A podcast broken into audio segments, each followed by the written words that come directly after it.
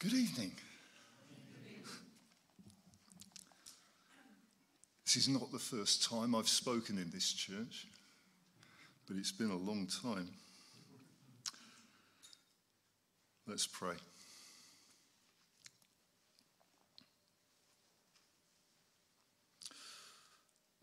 Lord God, we thank you for your word. We thank you that these things that were written down so long ago still speak right into our hearts today. And so we thank you, Lord God, for a time to consider what your word says on this day as we look back on your death and all that is meant, all that it still means. We pray that you'll give us ears to hear and hearts to respond in the name of Jesus Christ our Lord. Amen.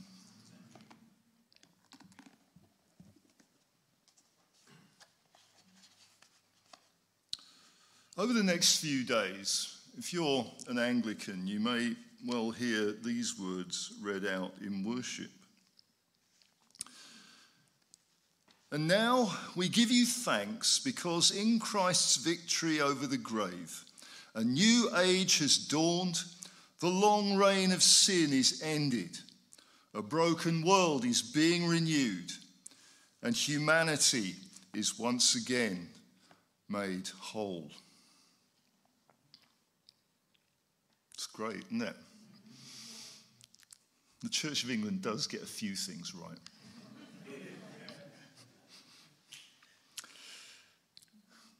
But in anyone's language, or in any denomination's language, come to that, those are a pretty extreme set of claims, aren't they? A new age has dawned, the long reign of sin is ended, a broken world is being renewed, and humanity is once again made whole. If you put that to the average man or woman in the street, I wonder what you get back. You know, come off it. You know, what about what about Ukraine? You know, a broken world being renewed. You know, what about everything that's happened while COVID has been rampant in this country and thousands of people have died? Humanity made whole? No. Come off it. What about the fact that we're having to cope with the most serious political and economic crisis in our lifetimes? Don't talk to me about a new age dawning. And when we think about it, you know, there is, at first there seems to be a lot of sense in some of those responses. That seems to be what it really is like. And so we ask ourselves is this another case of the Church of England getting its gaiters in the ringer? You know, we're just living in a world that's uh, far beyond reality. Well, actually, I don't think so, because I think the Bible does tell us another story. And perhaps it's Good Friday that we need to look at in trying to work out why and, and how, we, how we put all of that together with the life that we're experiencing. You see, in the account that Brian's just read to us, John talks about the culmination of six hours of Christ's agony on the cross on Good Friday. And we can barely imagine the kind of Roman torture that this was death from suffocation, in fact, because of uh, the way that you're just hanging there for so long. But agonizing and painful in ways that we don't even want to think about. And at the end of that, Jesus, in his final words, according to John, just says, It is finished. Now, St. John sees no need to explain all that to us, which in some ways is a bit odd. Because in John's Gospel, there are plenty of other occasions where John does actually pause and tries to explain it to us. You know, he sort of mentions Judas, bracket, this was the one who betrayed him, you know. Or, uh, you know, uh, the Jews do this sometimes, you know, it appears in the text. So he's quite fond of explaining things, he's St. John. But he doesn't explain this one. Jesus, at the end of it all, says, It is finished. And it says that he surrenders his spirit to God because, as God, he couldn't die. He had to give his spirit up. And anyway, if you think about it, what's this it? It'd be nice if John had explained it, wouldn't it?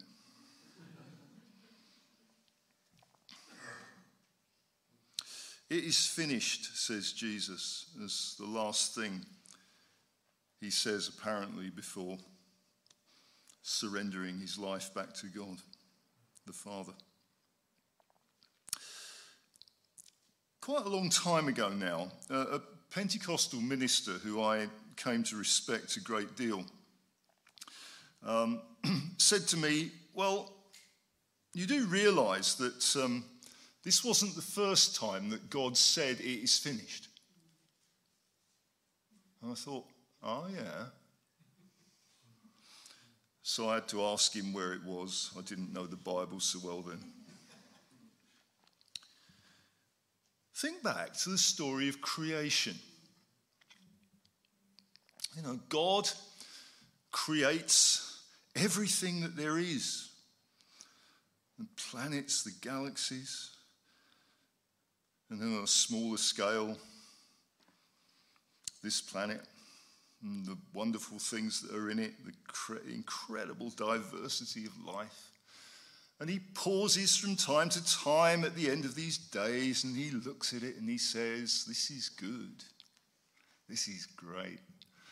And in one or two occasions, this is very good. You know, it's. Uh, you know how it is. Those of you who make things, you know, sometimes it comes out really well, doesn't it? And sometimes not so well. You know, ah, this one's very good.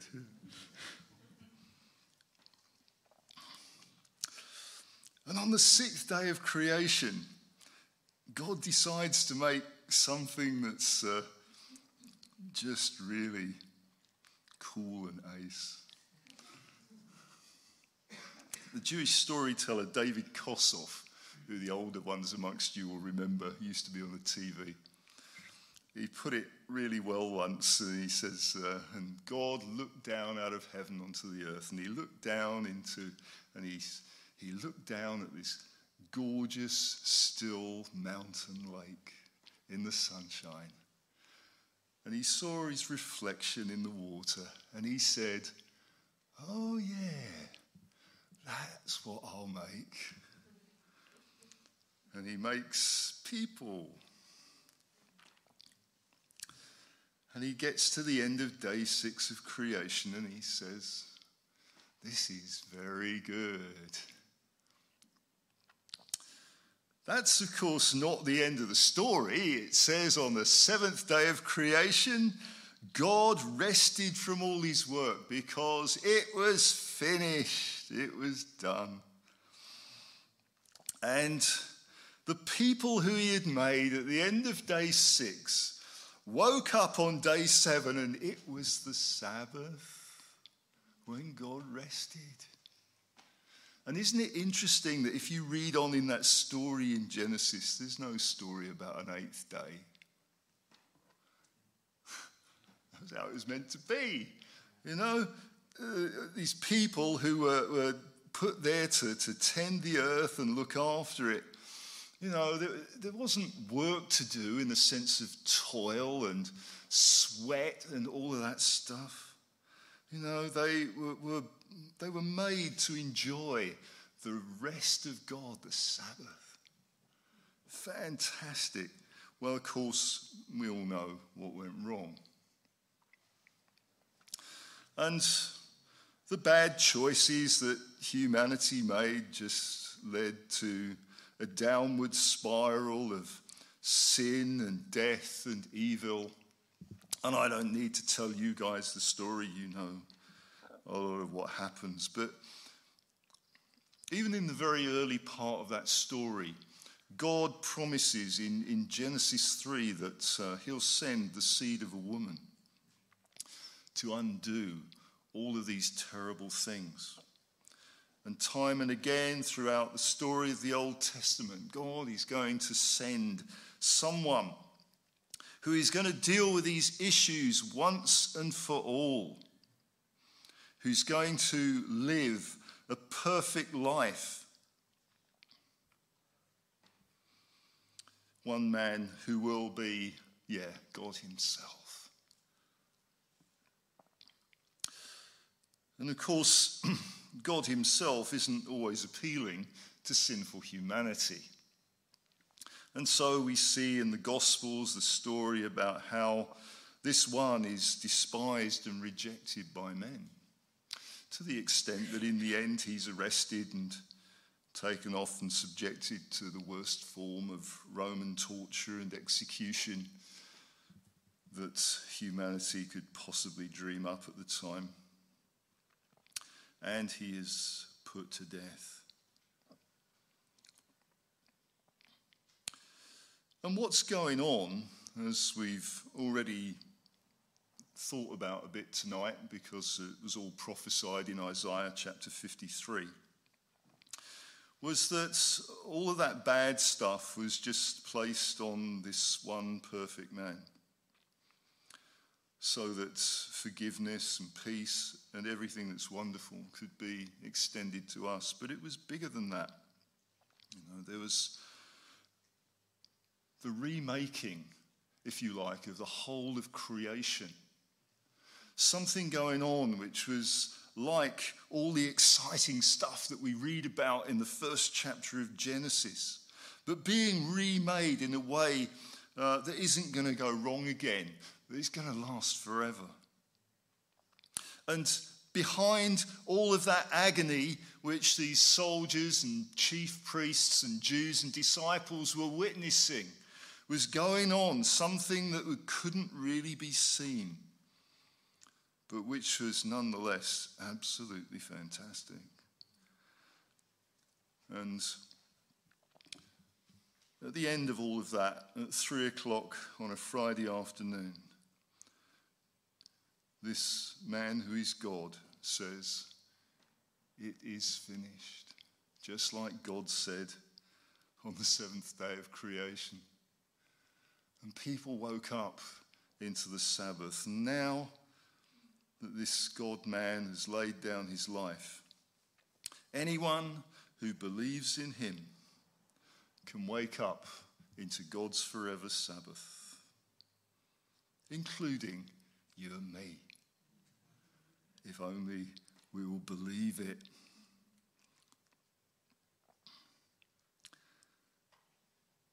And so we have God's word for it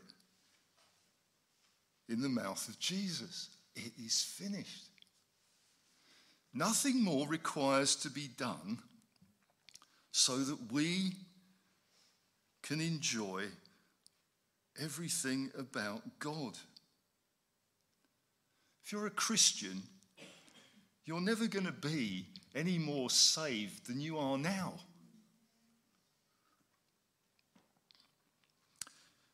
Yeah, there's a lot more to look forward to and to enjoy, but, but the key bit of it, the critical moment has passed. That's done. And it isn't going to be done again. And so, in a very important sense, you and I, when we become Christians, wake up into the forever Sabbath. which one day we'll experience in its fullness. All this other stuff is just a, a temporary thing. And it gets really bad sometimes because there's still an enemy out there who's tempting us to believe that this other side of things is not true. wow. So, what we're thinking about in those words that I read at the beginning is, is, is true. In his victory over the grave, a new age has dawned. The long reign of sin is ended. A broken world is being renewed. And humanity is once again made whole. And it is finished, said Jesus on the first Good Friday. And those who, of us who follow Jesus need to begin to start to believe that this is indeed the case. And that there's something about the now which has the tinge of a new age about it. And when we see it, we need to celebrate it, don't we? You know, when we see signs that the long reign of sin really is over, when we see lives being changed by the power of God and people being walking out of terrible things into a stable uh, and good place. A broken world is being renewed. Yeah, we need to work hard at creating a, a new world, not, not in the sense of toil, but working alongside God to make sure that what He's purposing really does come to pass. And yeah, you know, I've, I've no problem with people who uh, want to make our environment around us a better place and, and, and whatever. It's part of all of that. And humanity is once again made whole. Well, goodness me, don't we need to see that? But we do see things happening from time to time when uh, we see God breaking out. We need to see a lot more of it. And of course, the proof of it all finally is, of course, that the one who said it is finished at 3 p.m. on that Friday afternoon burst out of the grave on the Sunday morning and he's never going to die again.